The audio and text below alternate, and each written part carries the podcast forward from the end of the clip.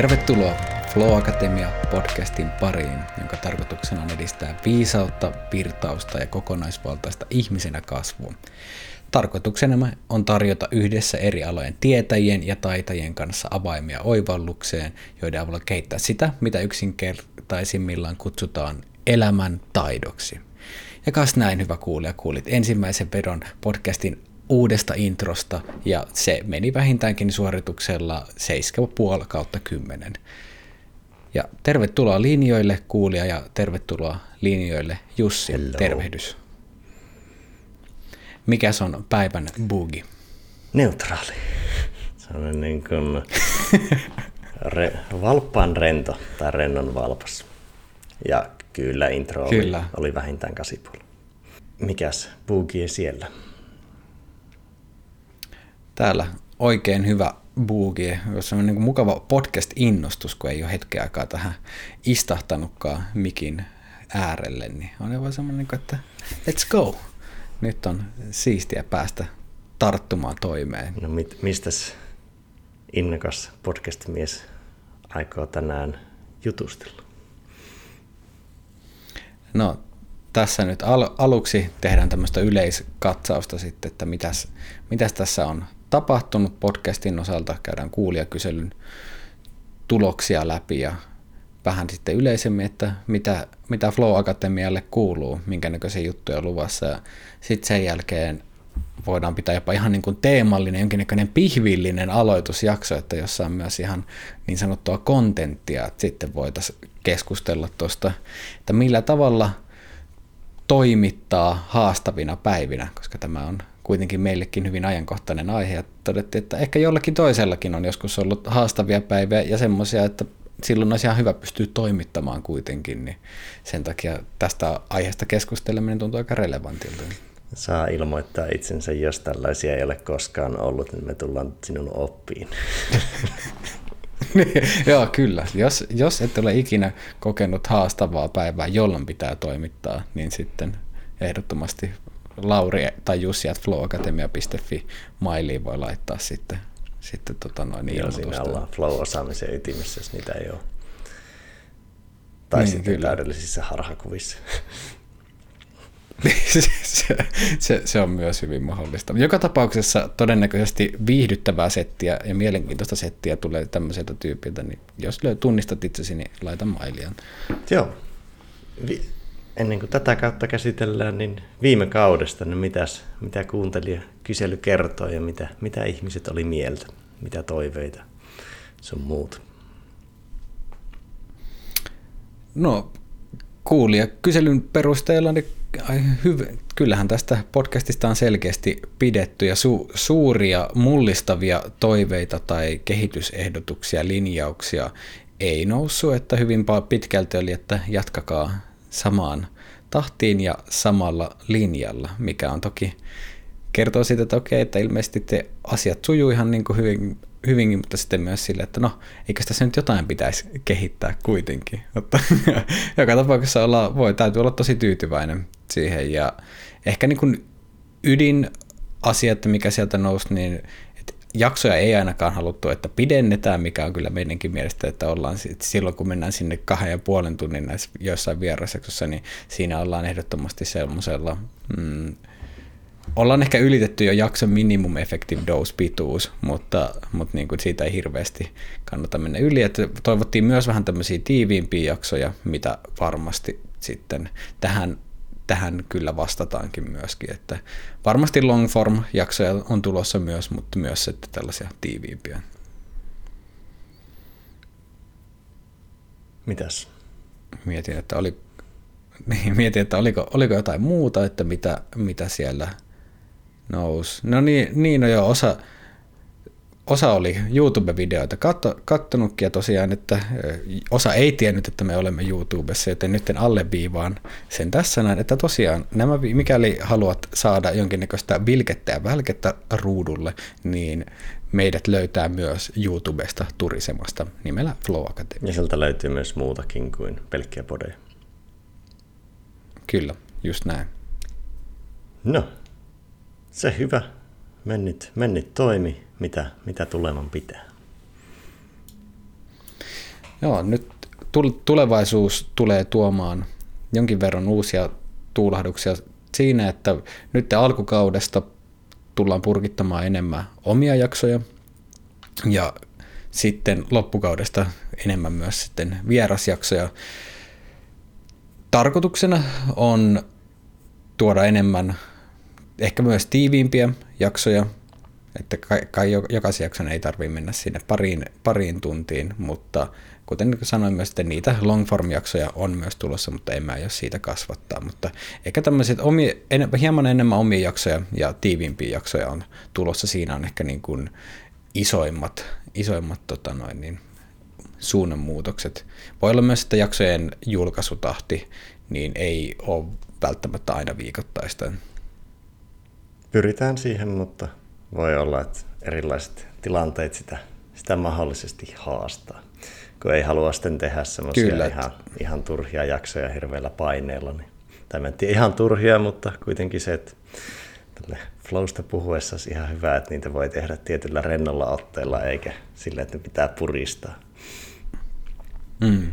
Ja internetissä on nykypäivänä erittäin, erittäin paljon sisältöä ja keskinkertaisen sisällön tuottaminen ei kuulu meidän prinsiippeihin, että joko tehdään hyvää tai sitten ei tehdä ollenkaan. Kyllä. Ja nostanpa muuten esiin viime kauden kuuntelijakyselystä, että tuota, kirjan voitti Janne T. ja on lähtenyt matkaan. Kyllä. Muistutuksena Loistavaa. siitä, että me oikeasti arvotaankin jotain. Kyllä, just näin.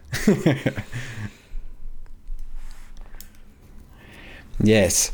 No mutta, mitäs Jussi Flow Akatemialle kuuluu tällä hetkellä? Mitä, mitä tapahtuu? Mitä on pinnalla? Mikä on, mikä on ajankohtaista? Virtausta kuuluu. Tuota, aika paljon napakoittamista ja tuotteistamista ja selkeyttämistä, että mihin, mihin halutaan fokusoida ja missä voidaan eniten lisäarvoa tuottaa.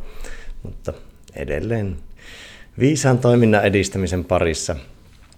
Ja jotta nyt ei jäädä ihan niin kuin abstraktille pyörittelylle, niin konkreettisesti niin flow-työssä puolella valmennuksia, koulutuksia.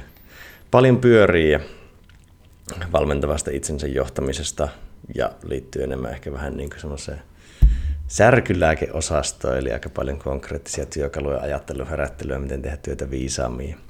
Sitten vähän niin vitamiiniosastolla enemmän flowhun herättelyä ja sen siihen liittyviin mielenmalleihin. Noita kahta sektoria ja sitten mahdollisesti myös tämmöisiä pidempiä kehittämisprojekteja, että pilotoitiin tuossa semmoista niin keskittymisen ja viestinnän pelisääntöjen tai pelikirjan rakentamista ja tullaan mahdollisesti näitä pelikirjoja virittelemään muihinkin asioihin, esimerkiksi palautekulttuuriin. Niin duo, duo. Nuo, nuo pari sektoria, että puheita, koulutuksia, työpajoja, projekteja ja siellä on tilaa, nyt kun promopaikka on, niin tilaa on keväällä kyllä, että jos, jos omaan työyhteisön työpaikkaan organisaatio haluaa, niin eiköhän me aika sille löydetä. Kyllä. Kuulija voi käydä tsekkaamassa meidän sivuilta mahdollisia palveluita ja jos ei löydy juuri sinulle sopiva, niin laita viestiä, niin katsotaan, katsotaan mitä keksitään. Tai soita suoraan minulle, niin jutellaan. niin, vielä parempi. Suora yhteys. No miten sitten flow-elämässä? Mitä, mitä sinne kuuluu? No sinnehän kuuluu oikein hyvää. Itse asiassa täytyy nyt tuohon vielä mainita opiskelun Flow-verkkokurssi, mikä, mikä tuli toteutettu, että kumpaan se, sektoriin se sitten lasketaankaan, niin joka tapauksessa Insinööriliitolle rakennettua sellainen. Se oli kanssa iso ja hyvin mielenkiintoinen ja antoisa projekti, toki myös haastava ja näin, mutta jatkossa myös varmasti tämän tyyppistä tämän tyyppistä palvelua tuotetaan. Joo, se aina, aina tuppaa unohtamaan opiskeluflow-puolella muutenkin, niin jonkun verran tulee, tulee koulutettua ja pyörittyä, koska mm. opiskelijoilla tuntuu olevan näille niin viisaille työtavoille jopa isompi tarve kuin työelämässä, koska ei ole hirveästi pohjakokemusta mm. eikä niitä juuri kouluteta, niin tuota, saa vinkata omalle ammattijärjestölle tai korkeakoululle, että tota, tämmöistä, tämmöistä settiä pidetään Joo, ja sillä on erittäin niin kuin hyvä resonointi ollut aiemmin. Joo, toistaiseksi on kyllä palaute ollut todella positiivista ja on ne semmoisia, paljon käsitellään semmoisia tietoja ja taitoja, joita kyllä vaaditaan, mutta ei opeteta, niin ollaan sitten pyritty siihen, että annettaisiin ne peruspilarit siihen, että miten rakentaa ylipäänsä niin kuin opiskelusta vähän virtaavampaa. Kyllä, mutta niin, flow-elämässä. Joo, flow-elämässä puolella niin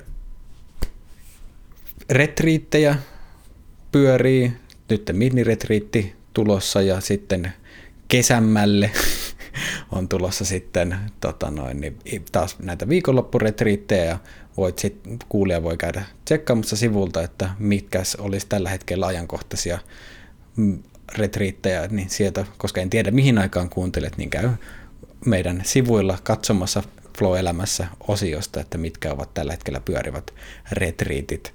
Sitten Flow Coaching, yksilövalmennus lähtee nytten pyörimään, tai jos kuuntelet tätä myöhemmin, niin on lähtenyt jo pyörimään.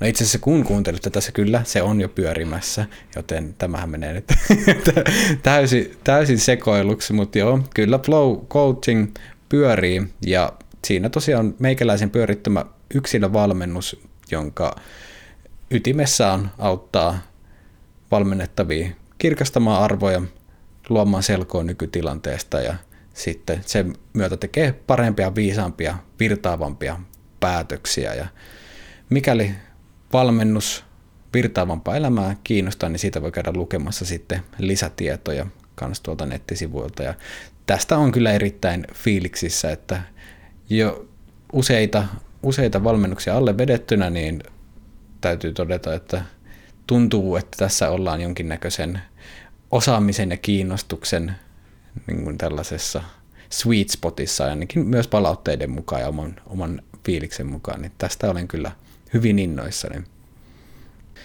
Ja sitten Flow-elämässä verkkokurssi on lähdössä tässä työstön alle, johon sitten, jota voi, tarkoituksena on tarjota niitä käytännön ja teoriatason oppeja ja näkökulmia, että millä tavalla elämästä voi tehdä vähän virtaavampaa, mutta myös tuoda siihen semmoinen yhteisöllinen elementti, että kaikki olisi vaan itse opiskelua, vaan että se ollaan olla retriiteilläkin koettu, että se iso lisäarvo tulee nimenomaan siinä yhteisoppimisessa, sosiaalisessa kontekstissa, niin sitten tähän verkkokurssiin on myös tarkoitus liittää tämmöinen yhteisöllinen elementti, ja tämänkin puuhaamisesta niin olen oikein innostunut jo tässä näin. Niin sitä, sellaisia kuvioita on sitten tuolla elämässä puolella.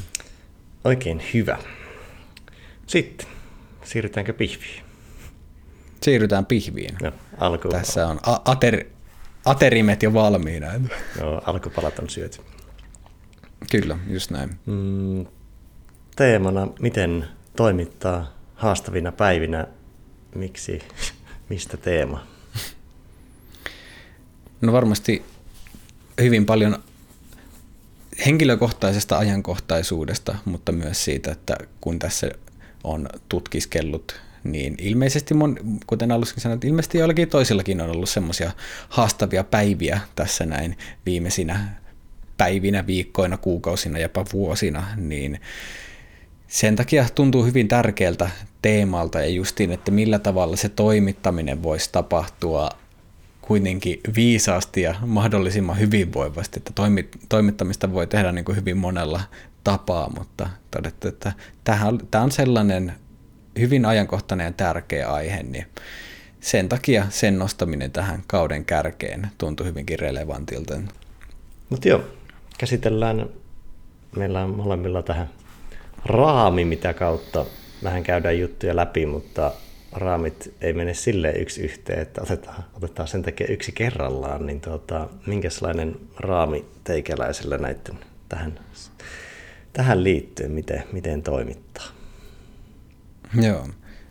No mä jaan sitä, näitä vähän niin kuin kolmeen kategoriaan, että mitä on hyvä havainnoida sitten ihan kaikkina päivinä, mutta nämä korostuu ehkä sitten semmoisina haasteellisina päivinä, että on tämmöinen havainnoinnin taso, suhtautumisen taso ja sitten tämmöinen toiminnallinen taso, jolla niin kuin, nyt lyhy- avataan näitä myöhemmin enemmän, mutta sitten tämä havainnoinnin taso on ihan se semmoinen perus, että mihin kiinnittää, mihin ja miten niin kiinnittää huomiota, millä tavalla se niin kuin oma tietoisuus pelaa sitten tämmöisinä haastavina päivinä. Suhtautuminen on sit, suhtautumisen taso on sitten, että miten asennoituu ja suhtautuu niihin haastavan päivän aikana ilmeneviin sisäisiin ja u- ulkoisiin ilmiöihin, koska se, että millä tavalla suhtautuu, vaikuttaa hyvin paljon siihen, että minkä näköisiä seuraamuksia sillä on. Ja sitten totta kai toiminnallinen taso, että mitä käytännössä voi lähteä tekemään sitten, että millä tavalla pystyy sitä omaa to- toimituskyvykkyyttä edistämään sitten sen päivän aikana. Niin nämä kolme tasoa on semmoista, että mistä lähden liikkeelle. Kyllä. No mitäs havainnoinnista? Mitä, miten tukea? Tai ei, ei ehkä tukea miten havainnointia, vaan miten, miksi havainnointi on olennainen siinä ja miten, miten se auttaa mm. toimittamisessa. No kun jos me mietitään tämmöistä haastavaa, haastavaa päivää, että niin kuin nyt voidaan, niin kuin, vaikka mietin ihan omien esimerkkien kautta, että on usein pit, pitempiaikainen jakso vähän heikkoja yöunia, iso, iso työkuormaa takana ja sitten on päivä, että milloin vaikka esimerkiksi pitää nauhoittaa kymmenen kappaletta äh, hyvällä laadulla olevia noin 12 minuutin videopätkiä, joissa pitäisi olla kuitenkin esiintyä suht skarp, skarppina ja pitää jollain tavalla se paletti kasassa, niin silloin se oma havain, silloin kun on haastavaa, niin oma havainnointi kapeutuu silloin todella helppo, muuttuu kapeaksi ja tietyllä tavalla ajautuu tämmöiseen hyvin paljon pakenemiseen ja taistelemiseen linkissä oleviin havainnoinnin tapoihin, jolloin sitten on tosi helposti lähtee luupille ja tietyllä tavalla ajautuu semmoisiin negatiivisiin tunne- ja ajatustason kierteisiin. Niin sen takia se, että pystyy pitämään sen havainnoin, ylipäänsä olemaan hereillä siitä, että mitä sisällä ja ulkopuolella tapahtuu, niin on haastavina päivinä haastavaa, mutta myös sitäkin tärkeämpää. Ja sen tiedostaminen, että nyt on hyvä oikeasti pitää itsensä hereillä tässä ja myös tukea sitä, niin on, on tosi, tosi, tosi olennaista. Niin kyllä se niin kuin lähtee sitten omalla kohdalla, sit, mitä haastavampaa, niin sitä enemmän on tärkeää ottaa niitä sellaisia havainnoinnin hetkiä ja, ja pyrkii ottaa hieman etäisyyttä siihen omaan niin kuin, tilaan sillä hetkellä ja tarkkailla, että mitä sisällä tapahtuu. Sekä myös ottaa se isompi kuva siitä, että monesti kun on se semmoinen haastava päivä edessä, niin tuntuu siltä, että ne kaikki ongelmat, mitä siinä on, tuntuu, että elämä, se, on vähän niin kuin kaikkeus. Tässä, on, tässä kaikki on nyt tässä ja se iso kuva, että mihin, mihin tämä kaikki liittyy ja niin kuin myös se, että mahdollisesti tämä saattaa muuttua, että, että joo, nyt tuntuu raskaalta, mutta asio, asioilla on tapana muuttua ajan myötä, niin sen, jos se unohtuu se iso kuva taustalta, niin se ehdottomasti kasvattaa sen haastavan päivän haasteellisuutta, koska silloin siitä tulee tietyllä tapaa näköalatonta. Tuntuu siltä, että ei ole valoa tunnelin päässä, koska jos se, jos se fokus on ainoastaan siinä välittömässä niin kuin haasteellisessa tilanteessa. Joo, se on, kun ne haasteelliset päivät on, niissä lähtökohtaisesti vaikka se, että on väsynyt tai mahdollisesti myös sitä kautta tai muutenkin negatiivinen vire, niin se äkkiä hmm. triggeröi kaikenlaisia mieleyhtymiä. Ja sitten tuota, jos se katsontokanta on kapea, niin sä, sulla on tavallaan paljon fokusta ja poveria keskittyä myös niihin negatiivisiin mielenkulkuihin ja asioihin. Mm, kyllä. Joo, ja ne, niihin, jos ne on tärkeä huomata, koska se, se ei onnistu, että positive, positive, ajattelet positive vibes only, ja vaikka sulla oikeasti faktuaalisesti on, nousee nihkeitä tuntemuksia ja ajatuksia, niin niitä ei, niitä ei pysty jyräämään. Mutta se, että ne on, niistä on hyvä olla tietoinen, mutta on myös hyvä olla tie, tietoinen, että ne ei ole se koko totuus. Ja, ja niin kuin tietyllä tavalla nähdä ne osana isompaa kokonaisuutta, mikä helpottaa, sit, milloin ne pystyy laittaa perspektiiviin, koska sitten haasteellisena päivänä ne haasteet tuntuu monesti niin kuin kohtuuttoman isoilta, sen takia just, että kun se oma isompi kuva, se perspektiivi katoo siinä. Ja niin kuin, tämä ehkä niin kuin tiivistyy taitavaan valppauteen. Ja taitavaan sen takia, että mehän voidaan olla valppaita hyvin monella eri tapaa. Me voidaan olla ylivalppaita tai alivalppaita tai tosi kriittisesti valppaita, että nähdä, niin kuin olla hereillä kyllä, että mitä, sieltä sisä, mitä siellä sisällä tapahtuu, mutta sitten myös olla hyvin tuomitsevasta kohtaan tai vastustavasta kohtaan tai mitä, mitä tahansa, niin taitava valppaus että millä tavalla on sopivasti hereillä siitä omaisesta sisäistä maailmasta sillä tavalla, että se edistää virtausta ja mihin liittyy olennaisesti se, että miten suhtautuu siihen, että mitä, mitä siellä sisäisessä maailmassa näkee, mutta voidaan mennä kohta siihen, ellei, ellei sulla ole tähän vielä täydennettävää. Niin, tuli mieleen sana pari neuroottinen valppaus, että jos on tuota neuroottisuuteen taipumusta, niin se on tavallaan aikamoinen polttoaine tuolle havainnoinnin kaventumiselle tietyllä tapaa ja siihen niin negatiiviseen kiinnittymiselle. Mm, kyllä. Joo, ju, just näin. Ja kyllä niin kuin itse, jos mietin vaikka tätä, tulee mieleen tämä yksi studionauhoituspäivä, että siihen saa kyllä semmoista ne- neuroottista ja negatiivista havainnoinnin tasoa silloin, kun, lähtee, kun olet kameroiden edessä vähän väsyneenä ja homma takkuaa, niin sitten lähtee monitoroimaan sitä, että no miltähän tämä havainnoimaan itseään ikään kuin muiden silmin, niin siitä on helppo saada sitten sellainen hyvin toimintaa lamauttava kierre, ellei sitä sitten pysty siinä koppaamaan, että hei, nyt t- tämä ei ole se havainnointitaso, että mille kannattaa mennä. Ja nyt kun tähän monesti viitataan, niin avataan vielä vähän lisää. Kuvattiin 16 tunnin mm. päivä, ei kuvattu 16 tunnin päivää, mutta oli 16 tunnin kuvauspäivä. Mm, kyllä. Kuvattiin valmennuspätkiä ja kaikenlaista muuta, niin tuota, siinä oli niin kuin siinä alkoi olla vähän koetuksella flow-osaaminen, kun lähtökohta kehon mielellisesti ei ollut kummallakaan ihan skarpein, niin tuli, tuli treenattua. Kyllä. Mutta myös huomattu sen, että jotain on siltä sektorilla oppinut, koska kuitenkin lopputulokset oli varsin hyviä, niin kun, että etenkin olosuhteisiin nähden, niin sen takia tuntuu, että tässä on ehkä myös semmoinen, että mistä, mistä kehtaa sitten myös puhuakin. Niin, ja se, että se tavallaan, eikä tuohon kokonaisuudessa, että se haaste ei välttämättä sinänsä mihinkään poistu tai myöskään se negatiivinen tunne, mutta se outcome tai output, mitä pystyy toimittamaan, mm. pystyy silti olemaan hyvää, vaikka se oma tunnelataus olisi jotain muuta. Sen huomaa mm. joskus, kun on tehnyt silloin kun on tehnyt yksinään podcasteja, on haastatellut jotakuta, niin on saattanut ajatella, että – tämä oli tosi huono. Ihan vaan sen takia, että oma mielenmaisema oli jotenkin off tai pois, poissa mm. linjasta tai ei pysynyt mukana kunnolla, mutta sitten kun kuuntelee lopputulosta editoi, niin ei tässä ollut mitään huonoa. Tämä oli tosi hyvä.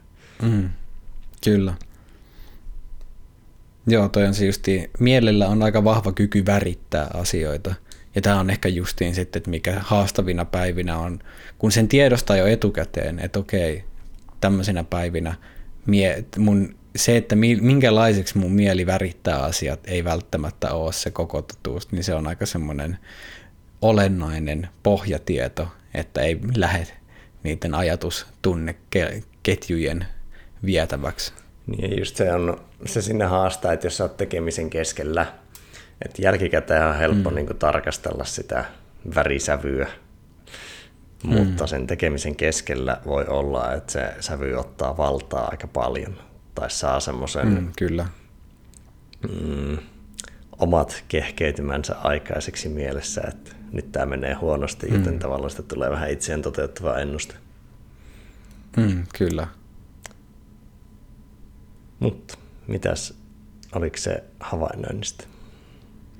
Joo, no sitten voidaan, koska kaikkihan nämä linkittyy, että nämä ei ole millään tavalla erillisiä, erillisiä toisistaan, mutta tästä voidaan siirtyä seuraavalle tasolle sitten, että niin tota, suhtautumiseen. Eli se, että ne, jos me lähdetään siitä, että ensin, ensiksi olisi hyvä olla hereillä siitä, että mitä sisällä ja ulkona tapahtuu ja niin kuin havainnoida kirkkaasti sitä ja pyrkii ottamaan etäisyyttä, mutta sittenhän se ei vielä itsessään, kun se ei kerro nimenomaan sitä, miten sitten suhtautua niihin havaittaviin asioihin, niin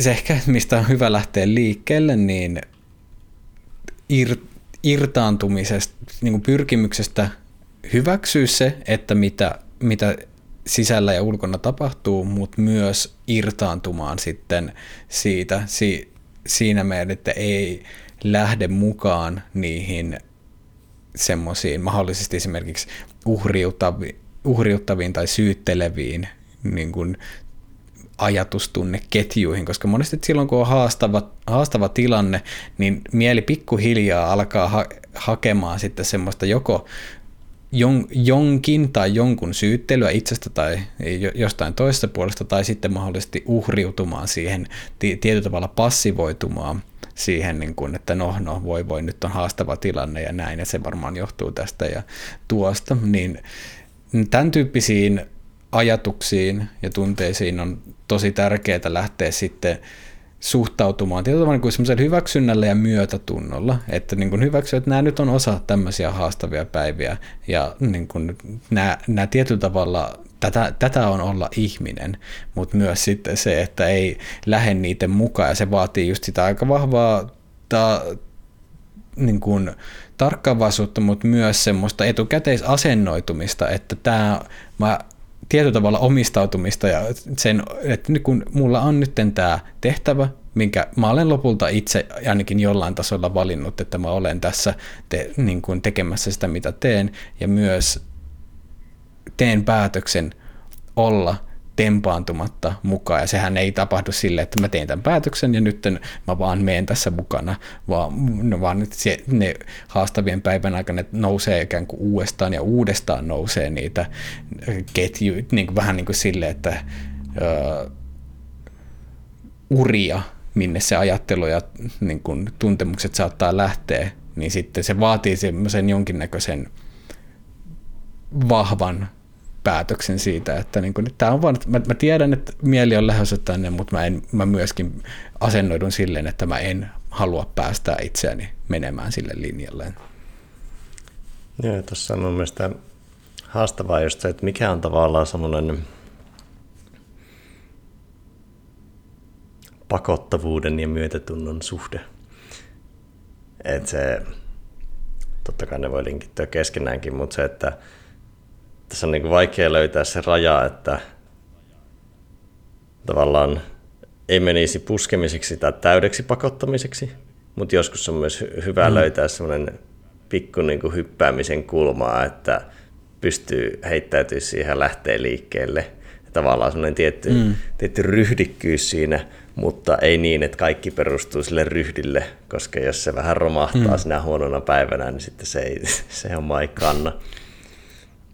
Ja sitten tuli toisena pointtina mieleen niin just tämä irtaantuminen niin, ehkä, niin kuin hyväksyvyyden kautta versus pakottavuuden kautta.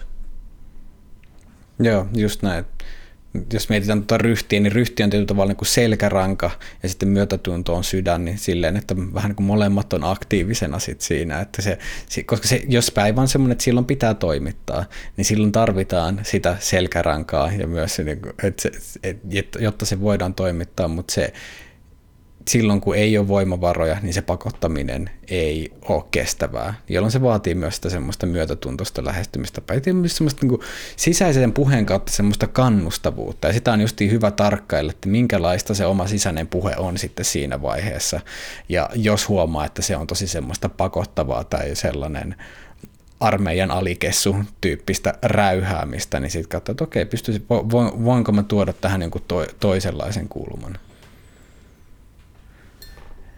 Sitten osittain tähän niin kuin liittyen se, että niin kuin suhtautumiseen, niin tosi tärkeää suhtautua justiin omiin ajatuksiin ja tuntemuksiin vähän semmoisella with a grain of salt. Ei, ei osta ihan jokaista ajatusta, tunnetta ja tulkintaa sellaisenaan. Et pitää sen eron siinä, että nämä on vä- hyvin värittyneitä kuvia tästä tilanteesta – onko, onko jotain muuta tapaa tulkintaa tähän. Ja ennen kaikkea se, että ei usko omia ajatuksiaan ihan suoraan, koska monesti haastavina tilanteina ne on tosi vahvasti vinoutuneita johonkin tiettyyn suuntaan, jotka ei välttämättä anna kokonaiskuvaa siitä tilanteesta. Niin sen takia niin kuin, että voi kysyä, kysyä itseltään, että no pitääkö tämä paikkansa? Miten, tarvitseeko mun ostaa tätä ajatusta? Koska sillä tavalla sitten pystyy taas luomaan etäisyyttä siihen, että ei ole täysin reaktiivisesti niitä vietävissä, koska sitten kun niitä ajatuksia, tulkintoja aletaan ostaa, niin ne luo just niitä negatiivisia kehiä, mitkä sitten lopulta irtauttaa myös siitä kyvystä toimittaa sinä hetkenä, koska sitten voimavarat menee siihen tunne- ja ajatusluupissa kamppailuun. Tuosta pakosta tuli vielä mieleen semmoinen, että se, se on tavallaan työkalu, joka on pakissa, mutta sitä ei niin kuin mm. kannata käyttää kaikissa lähtökohtaisesti, koska sille ei ole mm. semmoista varatyökalua. Sitten kun pakko pettää, mm. niin sen jälkeen mm. tavallaan ei ole mitään. Mm, kyllä. Joo, se niin kuin, kyllä itse, itsekin olen huomannut, just, että se on vähän niin kuin tarkka, että miten voi luoda aluksi semmoisen vähän lempeämmän pohjamaaston niin kuin siihen omaan kokemukseen, että okei, miten mä voin suhtautua vähän, tuoda tähän jonkin verran sitä semmoista le- lempeyttä ja lämpöä, ja sitten sen jälkeen voi ottaa sen pienen niin kuin ryhtiliikkeen, koska sitten se, sit se helpottaa, että okei, no niin, nyt on rauhoituttu, nyt on suhtauduttu myötätuntoisesti, let's go silloin on huomattavasti helpompaa sieltä tavallaan niin kuin ammentaa myös, käyttää sitä semmoista lempeätä pakottamista myöskin, sen sijaan, että yrittää vaan puristaa ja puristaa ja soimata itseään sitten siinä, että miksei nyt onnistu, miksei nyt onnistu, koska se taas luo niitä negatiivisia kehiä, mitkä entisestään rapauttaa sitä omaa toimintakykyä. Niin ja sitten tässä on hyvä tehdä myös semmoinen kategorisointiero, että ryhti ja pakko vaikka mä puhun niistä samassa lauseessa, niin ei tavallaan tarkoita samaa asiaa, että voi ottaa mm. ryhtiä ilman pakkoa.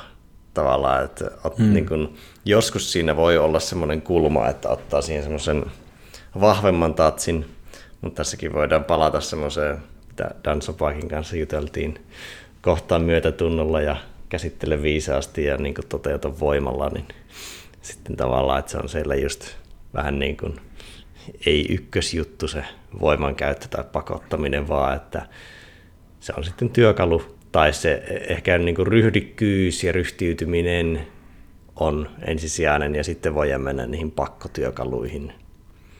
Hmm.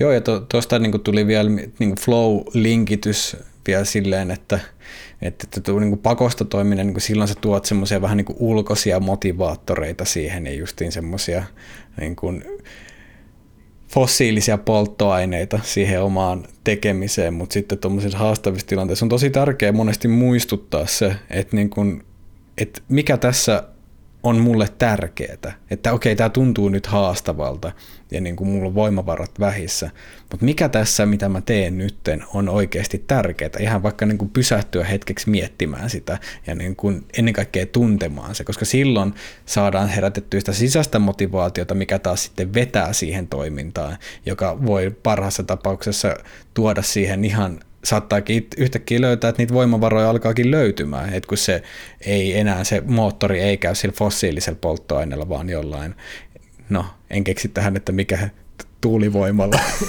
vesivoimalla, vesivoimalla, sehän on tähän täydellinen, kyllä, niin, niin totta, sen sisäisen motivaation herättäminen, jälleen kerran kyse on siitä suhtautumista, että miten, miten sä suhtaudut siihen, miten sä kehystät sen tilanteen, että onko tämä nyt semmoinen vaan justin asia, mikä on pakko tehdä, vai onko tämä oikeasti jotain niin kuin isossa kuvassa merkityksellistä mikä on itselle tärkeää. Ja se on tosi helppo, se on jännä, että miten helppo se on unohtaa joskus niin kuin asioissa, mitkä on oikeasti, niin kuin, jos zoomaa vähän ulos, niin ne on oikeasti sitä, että minkä kokee tosi merkitykselliseksi ja arvokkaaksi, mutta se on jos, joskus helppo unohtaa niin kuin haastavina hetkinä ja siitä tulee tietyllä vaan semmoista pakonomasta, niin siinä niin kuin kans, että okei, että niin kuin ensinnäkin nähdä, että miten mä suhtaudun tähän ja pystyykö mä kehystämään tämän tilanteen jollain eri tavalla. Joo, ja toi just kun zoomaa isompaan, zoomaa ulospäin ja isompaan, niin usein nämä niin sanotut pakot on kuitenkin itse luotuja. Niin, Tavallaan no, mitään se, lähtökohtaista pakkoa ei ole missään vaiheessa ollut. Ainakin mm. tälleen nyt vaikka Jep. suomalaisten elämän normaalissa kontekstissa. Niin niin, kyllä. Tuli semmoinen metafora mieleen tuosta fossiilisista polttoaineista, että sitten kun mieli on täynnä niitä pakokaasuja, niin on vaikea ajatella kirkkaasti ja tehdä kirkasta selonluontia. Kyllä, just näin. Joo, tämä onkin hyvä. Joo. Jep.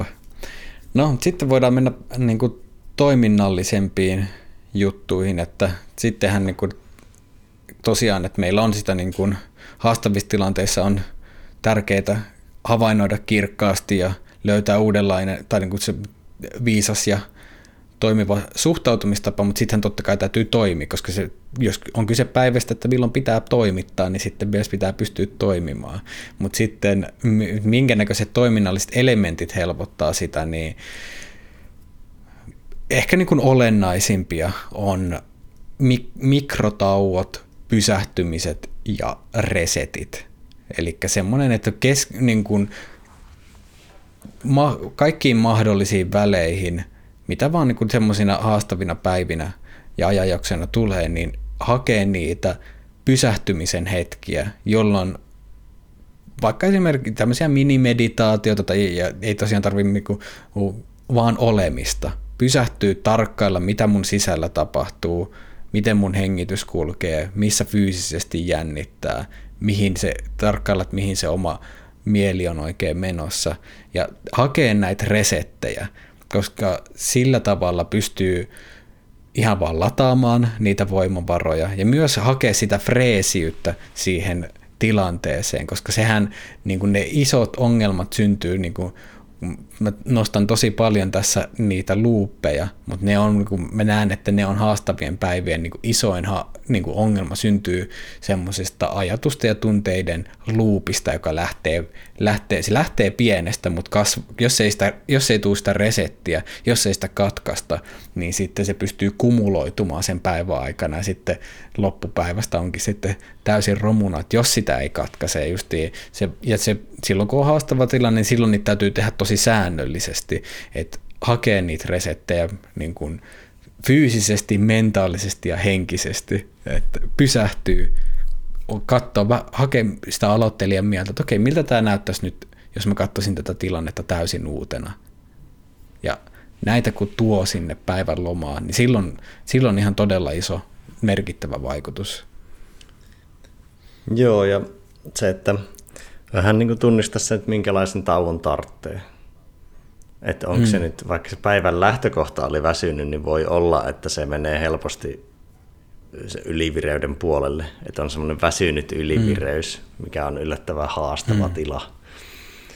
Että kun mm. haluaisi pitää sitä vireyttä sen takia, että jaksaa tehdä, mutta sitten se taas varsinkin noilta pohjilta, jos siellä on vaikka sitä negatiivista kierrettä jo olemassa, niin se mm. ylivireys kyllä niin kuin vaan kiihdyttää sitä.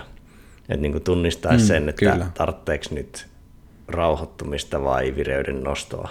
Että tunnistaisi sen vireyden tilan niin kuin just sillä hetkellä ja vähän niin kuin niin, niin, osaisi säätää sitä oikeaan suuntaan, että ei vaan automaatilla vaikka pyrkisi aina rauhoittumaan tai sitten aina vaan virkistymään.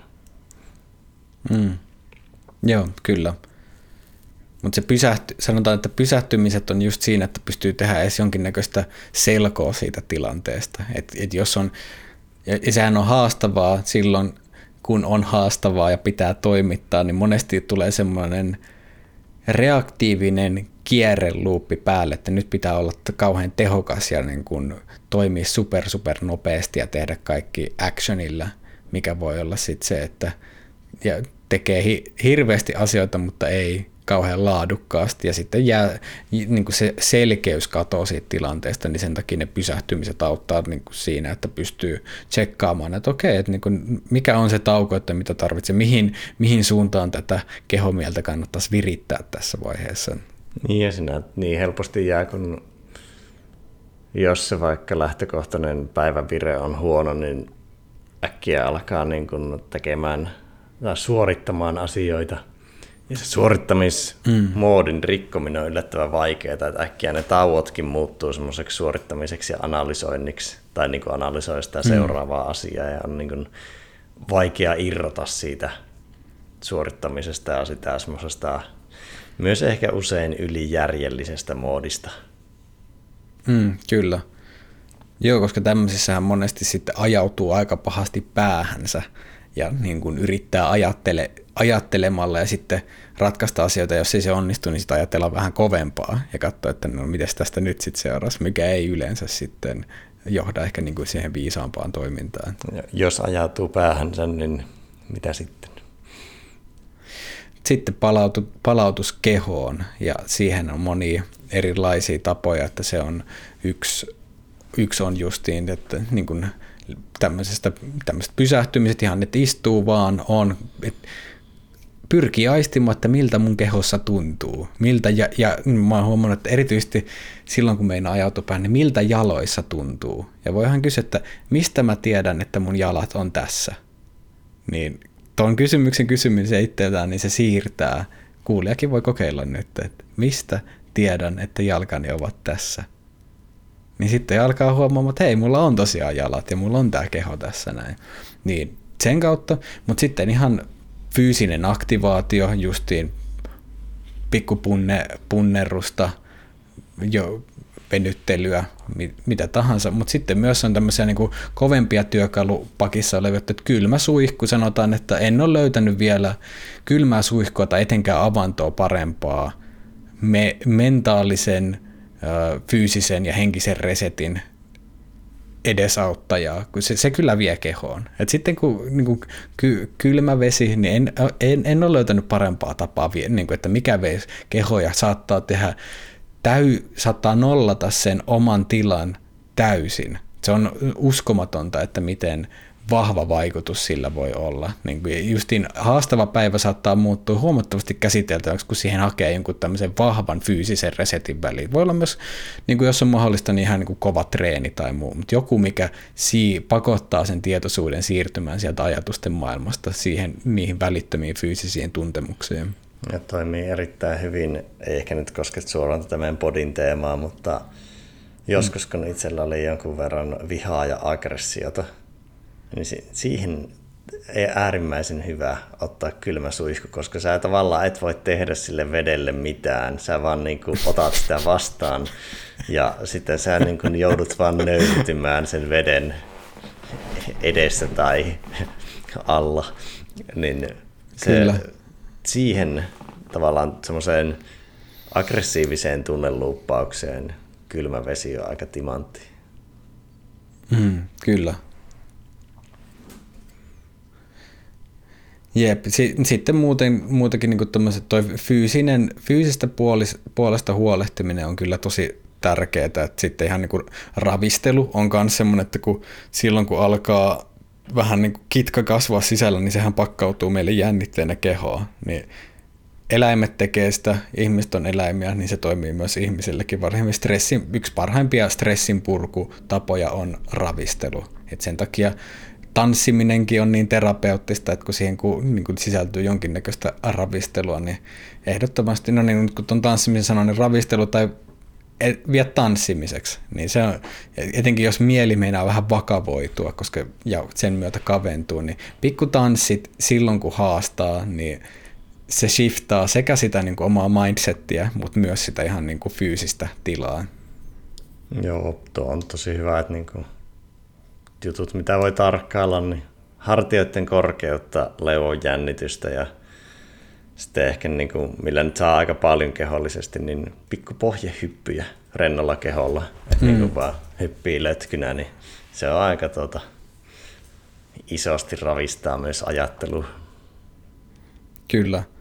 Ja, niin kuin, että jos, jos nyt haluan tarjota jonkun tämmöisen kon- konkreettisen niin kuin resettikulman vielä tähän näin, niin uh, Henry, tämmöiset sen opettaja Henry Schuckmanilta tämmöinen kolmivaiheinen pudotus, että, että pudota leuka, pudota hartiat, tunne maa jalkojen tai perseen alla, pudota ajatukset, pudota to-do-listat ja pudota hetkeksi identiteetti, ajatus siitä, että kuka minä olen, minä ja kaikki minä liittyvä ajattelu.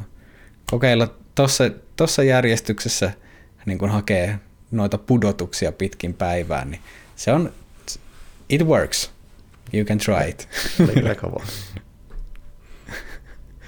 Joo, Henry on, Henry, on, Henry tietää juttui. Identiteetin pudottaminen tuntuu haastavalta, kun näkee oman kuvansa.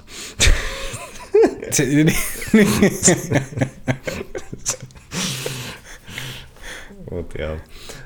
Tuota, tuohon tuli mieleen, että minkä mä oon huomannut haastavaksi haastavissa päivissä, että joskus mä pyrin meditoimaan tai tekemään semmoisia minimeditaatioita, niin niissä mä huomasin haastavaksi sen, että ei sillä, etteikö niillä olisi vaikutusta, mutta jos on paljon kiinni vaikka joissa ajatuksissa, niin tavallaan se meditatiivinen tai semmoinen niin kuin keskittymismeditaatio, henkinen meditaatio tavallaan antaa sille luupeille jopa enemmän tilaa, koska se fokus on jo pirstaleina. Niin sitten, että miten tavallaan just pysty sitä rauhoittumista toteuttamaan niin, että jos se mieli käy vaan kierroksilla ja se rauhoittuminen jopa pahentaa, niin miten tavallaan toteuttaa siinä, niin no tuossa tulikin aika paljon tota, että menee kehoon ja sitten jos on tavallaan paljon ylivirettä, niin semmoinen niin kuin pehmeä liike tai venyttely on yllättävän hyvä Joo, tosi, tosi hyvä nosto, koska siinä on justiin se haaste, että sit kun ollaan riittävän intensiivisessä sisäisen maailman turbulenssissa, niin silloin kun sä käännyt sisäänpäin, niin se hetkellisesti sehän intensifioituu se, että mitä ikinä siellä tapahtuu, mikä voi olla joissain tapauksissa niin kuin hyvin, se saattaa kasvattaa sitä haastetta. Et mikäli sitten huomaa, että okei, nyt tämä vaan pahenee tästä, niin silloin toi nimenomaan kehollisuuteen ja semmoisen kehollisempaan liikkeeseen siirtyminen on tosi tärkeää, että se on, se on tota, siinä on toki erilaisia lähestymistapoja me, meditaatio, mutta jos ei ole ihan hi, niin kuin, uh, puuttuu ne lähestymistavat siihen, ja, tun, ja siinä hetkessä tuntuu, että tämä pahentaa tilannetta, niin sitten siirtyy sen sisäisen maailman semmoisesta intensiivisestä tarkkailusta johonkin, että siirtää se huomio jopa ulos sieltä hetkeksi ja enemmän kehoa. Joo, ja nyt kun toit esille tuo, aiemmin tuon tanssin, niin ähm, musiikki itsessään Kyllä. tavallaan vie vähän fokusta pois ja yleensä keventää. Ja sitten jos mennään vielä pidemmälle, niin laulaminen. Joo. Koska on Joo, tosi vaikea va- laulaa mm. silleen, että sä puristat hitosti.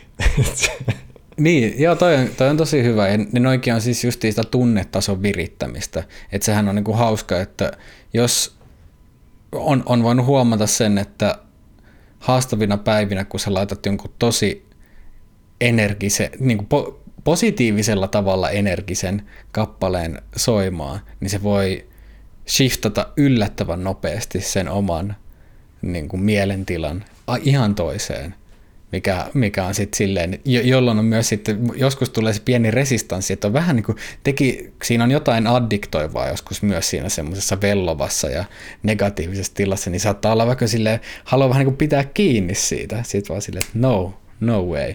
Ehkä täytyy laittaa tähän jakson show notesihin muutamia semmoisia omia go-to-biisivalintoja, joita, joita kuuntelemalla on hyvin vaikea pysyä vakavana ja niin kuin, negisvireisenä.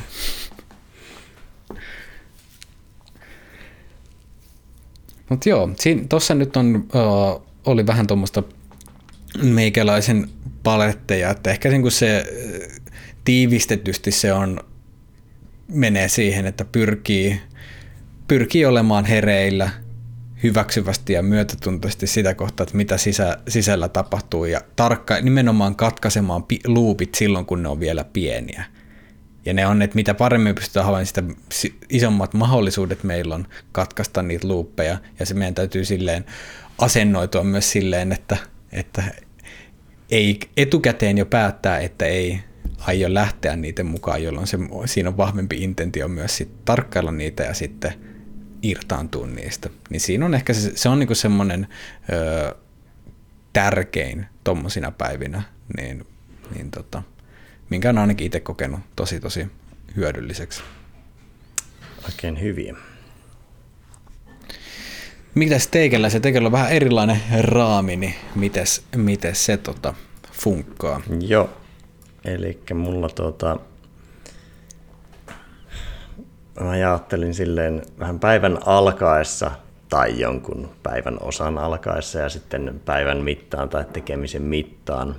Nämä hyvin paljon linkittyy noihin sinun, joten nämä voi olla aika napakoitakin esittää, mutta niin kuin yksi mitä ehkä ei tullut, niin ennakointi siinä, että oppii näkemään myös, miten se päivän kulku menee ja oppii näkemään sen kuormituksen ennalta, että jos minun tila on nyt jo pohjalla, niin mitä se tarkoittaa mm. kolmen tunnin päästä tai kuuden tunnin päästä ja tavallaan pystyisi ehkä poistamaan, vähän niin kuin preppaamaan sitä tai tekemään sellaista riskianalyysiä, että mitä silloin voi tapahtua, jos tämä on nyt jo huono. Että ei vaan optimistisesti mm. ajattele, että kyllähän tämä tästä nyt paranee. Niin jos ei mm. ole syytä, miksi se paranee, niin totta kai se homma voi lähteä rullaamaan, mutta silti se vaikka alhainen vireystila tai muu on siellä pohjalla. Mm, kyllä. Niin, niin se, siihen ehkä keinoja se, että pystyisi hauska kun puhuttiin niin perspektiivin tuomista isoon kuvaan, niin tietyllä tapaa myös poistamaan sen muun maailman. Siinä mielessä, että olisi vahvaa priorisointia kaikki häiriöt pois, että sitten se on ihan vaikka lentokonetilatasoa. Että ei tavallaan ole mm. mitään mm. ulkoista, että jos mieli on helposti takertuvassa tilassa, niin mikä tahansa signaali jostain ulkoisesta tuottaa lisäkuormaa. Et jos on tapaa vaikka katsoa puhelinta tosi usein, ja sitten jos on haastava päivä ja sä katsot puhelinta ja siellä on viestejä, niin sehän vaan paisuttaa sitä tilaa ja kuormaa. Joo, super, super hyvä nosto ja nimenomaan se, se iso, iso kuva on niin kuin, uh, mitä tarkoitin, ehkä enemmän merkityksellisyyteen tiedän, liittyvä tiedän. iso kuva. Ja, ja, ja, ja mutta, mutta on, on, on superhyvä tarkennus, koska nimenomaan noiten, silloin kun sun kapasiteetti on rajallinen, niin kaikki ylimääräinen syöte niin haastaa sitä. Joka ikinen WhatsApp-viesti, minkä lukee, niin ne, ne on kaikki niin kuin kuormittavia. Niin tuo on ihan super, superhyvä pointti, että tosiaan ylimääräiset syötteet ja tietynlainen putkitilan luominen on tosi tärkeää, koska jos niin kun hakee sitä informaatiota sieltä ulkomaailmasta, niin se, se on tietyllä tavalla semmoista niin kuin rulettia, missä sä et todennäköisesti voi voittaa, mutta voit hävitä. Mm-hmm. Että sä oot haastavassa tilanteessa, pitäisi toimittaa, niin okei, sieltä voi tulla viesti, että sä voitit just lotossa nais, mutta todennäköisemmin sieltä voi tulla vaan jotain semmoisia, voi tulla pikku mikro nihkeyksiä, jotka kuitenkin siinä tilassa kumuloituu vaan sen kaiken muun päälle, niin niitä, niiltä tietyllä tavalla suojautuu. Kaikelta ylimääräiseltä kuormalta suojautuminen semmoisessa tilanteessa on ihan super tärkeää. Niin, se on vähän, mä käännän vielä pokerin rulettivertauksesta, että se on vähän niin kuin pelaisit yhdessä pöydässä pokeria ja sulla on niin kuin tosi haastava tilanne, niin se, että mm. sä rupeat kurkkiin toista pöytää, mitäs kortteja siellä on ja mikä tilanne siellä on, niin se ei niin kuin helpota sitä tätä pöytää. Niin, kyllä, just näin. No sitten toisena, yhtenä preppinä tuli mieleen, että, niin kuin, että muut tietää sen sinun tilan. Että ei tule kitkaa siitä jostain yhteistoiminnasta tai muusta, että muut olettaisivat, että sä oot huipputilassa ja sä kyllä pyrit niin ryhdistäytymään, niin ne saattaa luullakin. Mm. Mutta sitten jos sisällä mm. myllertää, niin se, että jos muut tietää, niin sitä ei tarvii piilotella Ja sitten ei tule semmoisia turhia odotuksia siinä. Tai en tiedä turhia, mutta silleen vääriä mm. odotuksia. Mm. Kanssa ihan tosi hyvä, koska toi lyö sitten niinku yhteistoiminnallista freimiä myöskin. Muut osaa freimata sitä sun toimintaa eri tavalla. Et jos sanoo, että nyt on muuten vähän sitten on vähän kuormaa, että en ole tänään ihan parhaimmillani, niin muiden on huomattavasti helpompi ymmärtää se, että jos sitten vaikka joku ärräpää lävähtää tai naama, naama kääntyy vähän myttyrälle, että okei, ja myös sitten tukee siinä paremmin, että okei, että niin kuin pyst- voi olla vähän herkempi tsemppaamaan sitä, tai, mutta, mutta muut ei pysty siihen, jos ei sitä kerro, etenkin jos on, on tota noin, niin erittäin hyvä pitämään pokeria ja niin kuin tavalla internalisoimaan vaan sen kaiken nihkeyden, niin silloin se, se voi aiheuttaa täysin tarpeetonta kitkaa. Niin kuin siinä saattaa käydä vaikka niin, että muut kannustaa puskemalla, koska ne ei tiedä, että se tila on huono. Että se voi toimia silloin, kun mm. vire on positiivinen, niin ne niin kannustaa voimalla. Mutta se ei välttämättä ole niin, hyvä tilanteessa, vaan ehkä se voisi olla myötätuntoisempi se näkökulma. Mm, ky- kyllä.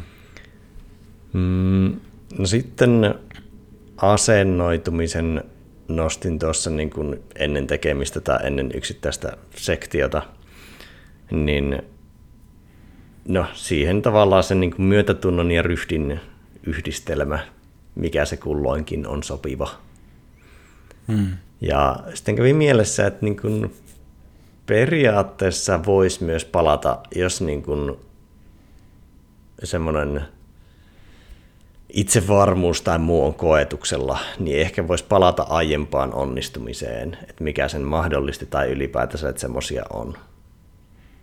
Hmm. Että aiemmin suht vastaavassa tilanteessa pystyin toimittamaan. Kyllä.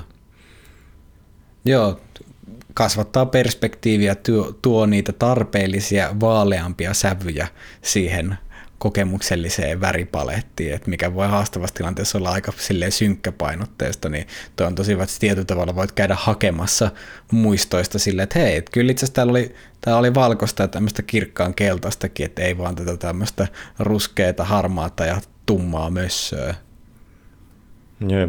Sitten tuli mieleen terminoille tuohon niin häiriöiden poistamiselle ja ulkomaailman poistamiselle, niin, niin kun puhutaan yleensä mm. työrauhasta, niin toimittamisrauha. Kyllä. jep, Optimoi jep, toimittamisrauha. Erittäin. Kyllä, just näin.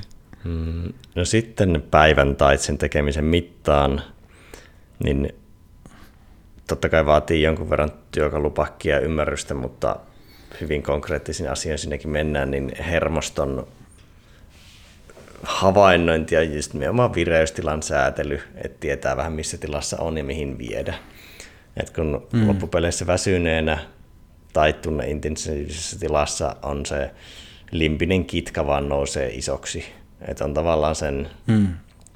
tehtävän oman vireystilan tai oman tilan ja tehtävän välissä on kitkaa, että ne ei vaan ole samalla tasolla.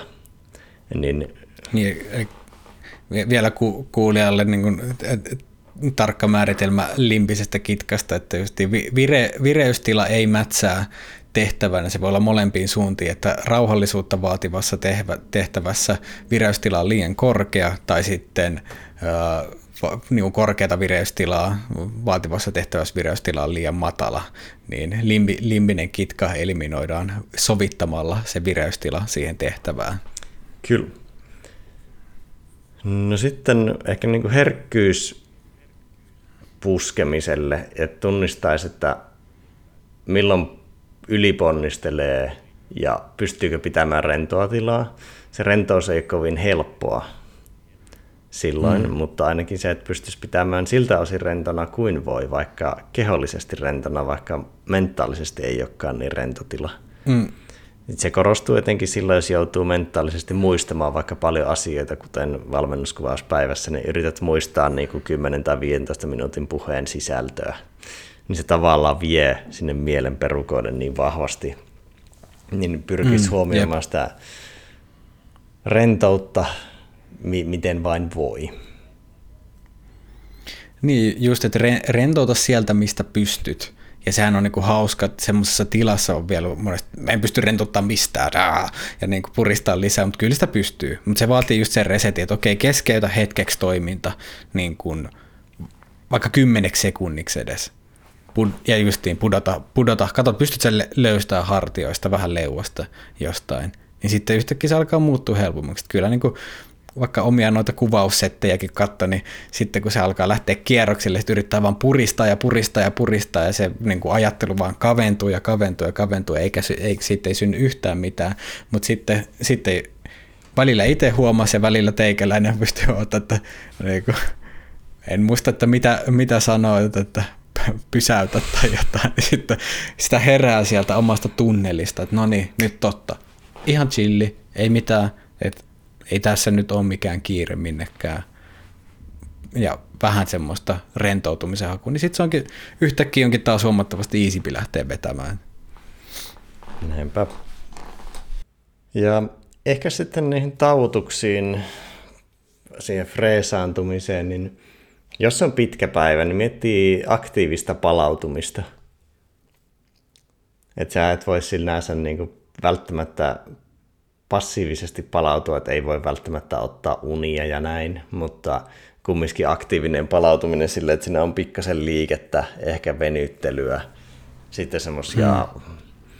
mahdollisimman vähän aisti, aisti häiriöitä tai muuta, että on sitten vaikka makaa silmät kiinni tai muuta, että mikä se keino siihen tilanteeseen toimiikaan, mutta se, että siellä, no itse asiassa mm. se makaaminen ei ole aktiivista palautumista, nyt jo karkasin mm. omasta raamista, mutta joka tapauksessa niin se niin kuin, ulkoilma ja kauas katsominen ja luonto on erittäin kovia, jos niitä saa edes niin kuin pienen palasen siihen hommaan.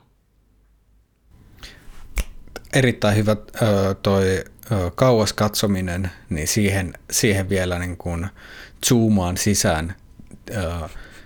Erittäin toimiva tapa niin rentouttaa itseään on katsoa kauas, ja se, mutta tässä on se twisti on siinä, että sä et tarvitse taivasta, vaan sä voit katsoa tässä hetkessä myös ikään kuin et tarkenna mihinkään, kun katsoisit taivaalle. Ja se vielä voi helpottaa sille, että laittaa silmät kiinni ja katsoo sitä silmien pimeyttä, kuin katsoisi taivaalle. Ja tämä on ihan tieteellisesti todistettu fact-checked juttu, että rentouttaa, laajentaa mieltä, avartaa mieltä. Suosittelen kuulia kokeilemaan.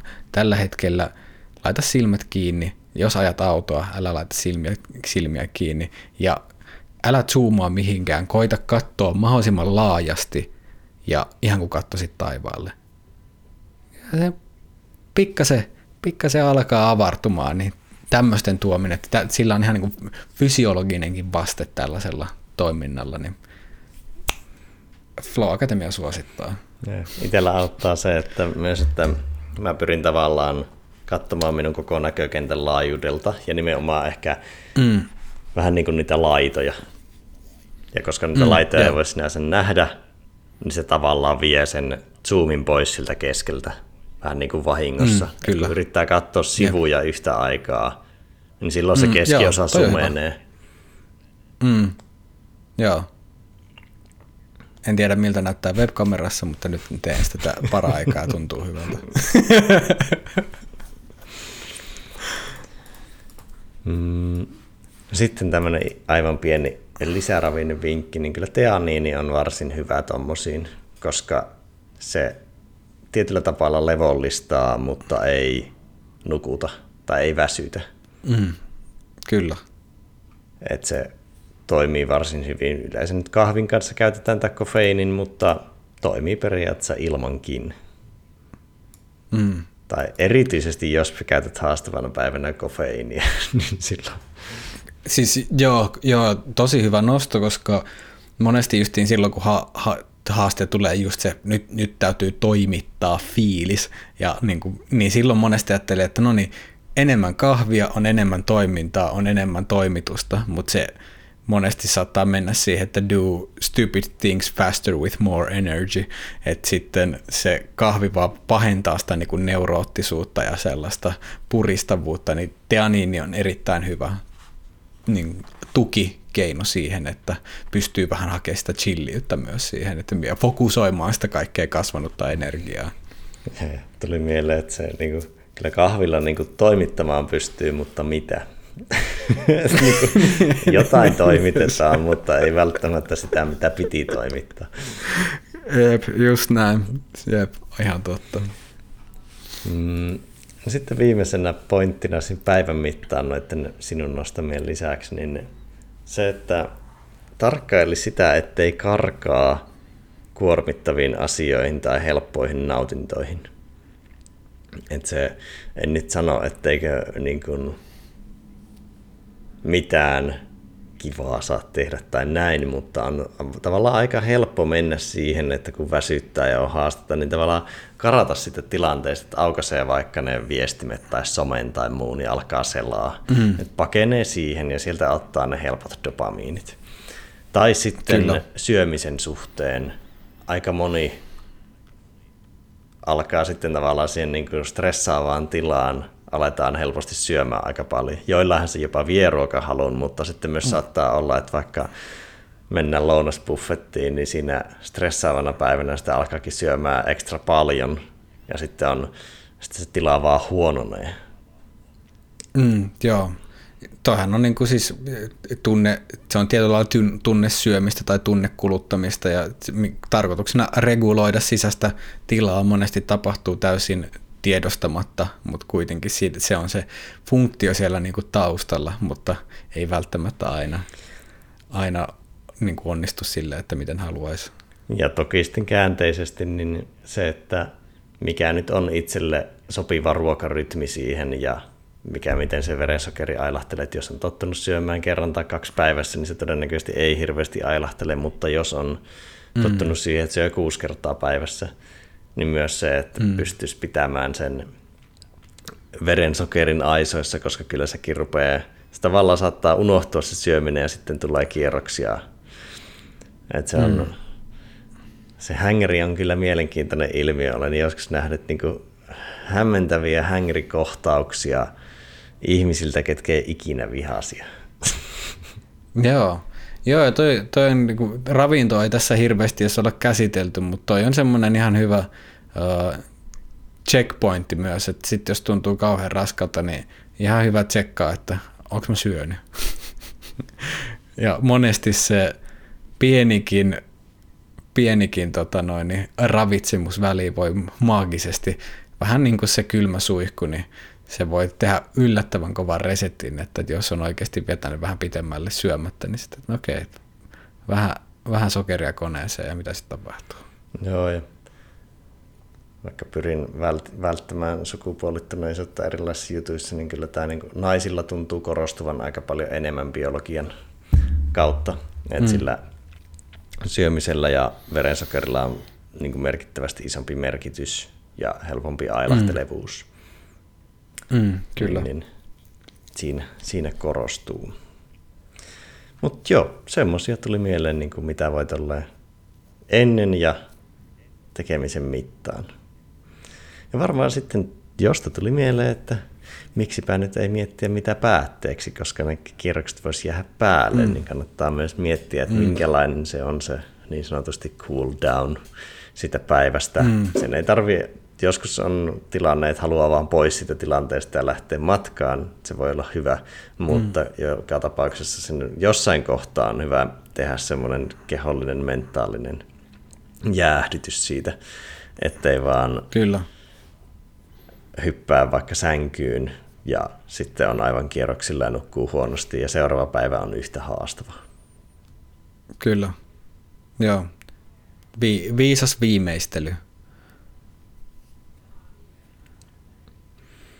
Joo, tosi, tosi hyviä. Kyllähän tuossa niin kuin, kyllä no, noilla toimilla jo niin kuin sanotaan, että pystyy tekemään jo paljon. Ei pysty, niin kuin haastavaa päivää ei voi muuttaa täydeksi flowksi välttämättä, mutta sanotaan, että kyllä siitä vähemmän haastavan saa.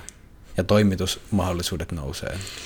Niin ja loppupeleissä toimittamiseen siinä tähdätään, ei vaikka flowhun, että toimittamiseen Kyllä. mahdollisimman vähäisellä kuormalla, voisi sanoa näin. Jep, just näin. joo. Täytyy vielä yksi, yksi heittää, tota noin, niin nyt kun muistan sen tästä näin, mikä olennainen, mitä ei aikaisemmin tullut, että mitä, mitä kovempi on kuormitus, etenkin kognitiivinen kuormitus, niin sitä tärkeämpää on ulkoistaa sitä niin kuin kaikin mahdollisin keinoin, esimerkiksi kirjoittamalla ylös ja näin, että mikä itse esimerkiksi huomannut sen, että kun pitäisi toimia muistin varassa, ja sitten kun se, sit kun se kun on, jos on vaikka väsynyt, niin silloin se muisti ei vaan toimi samalla tavalla, niin enemmän pienetkin toimet kannattaa edes jollain semmoisella yläotsikkotasolla suunnitella, niin vaikka niin mietin vaikka videonautuksessa niin kässäröintiin, niin että okei, sitten tähän kässäröintiin täytyy vaan panostaa enemmän, jos, jos se oma kapasiteetti ei riitä siihen. Tai sitten niin kuin mikä tahansa niin kuin joku prosessi, mikä on tulossa, niin ulkoistaa sitä.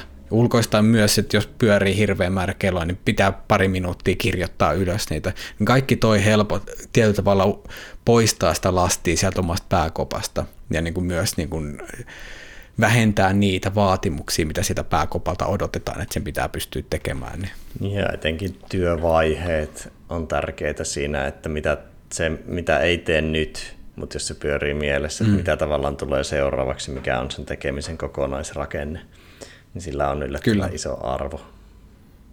On, joo, se, se, se tuo sitä niin kuin pientä hallinnan tunnetta, sitä, eikä vaan hallinnan tunnetta, vaan ihan niin kuin kasvattaa myös sitä hallintaa siitä tilanteesta, mikä on erityisen arvokasta silloin, kun tuntuu, että sitä ei ole juuri lainkaan. Niin, ja se on myös sellainen juttu, mihin voi luottaa. Mm. Et ei tarvitse luottaa siihen omaan haparoivaan ja keskittymiskyvyttömään mieleensä, vaan että se on, se on tuossa mm. paperilla. No, sitten mä katson mm. sitä, kun Just on näin. aika katsoa paperia. Kyllä. Yes. No siinähän tuli aimo, aimo-kattaus, kaiken näköisiä lähestymistapoja siihen, että millä tavalla kasvattaa sitä, niitä toimitusmahdollisuuksia haastavina päivinä.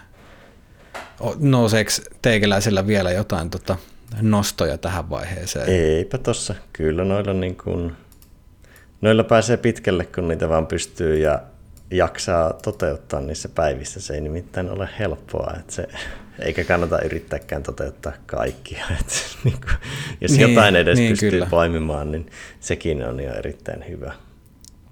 Ja mm. ehkä tunnistaa, mikä on itselle tärkeää ja toistuvaa.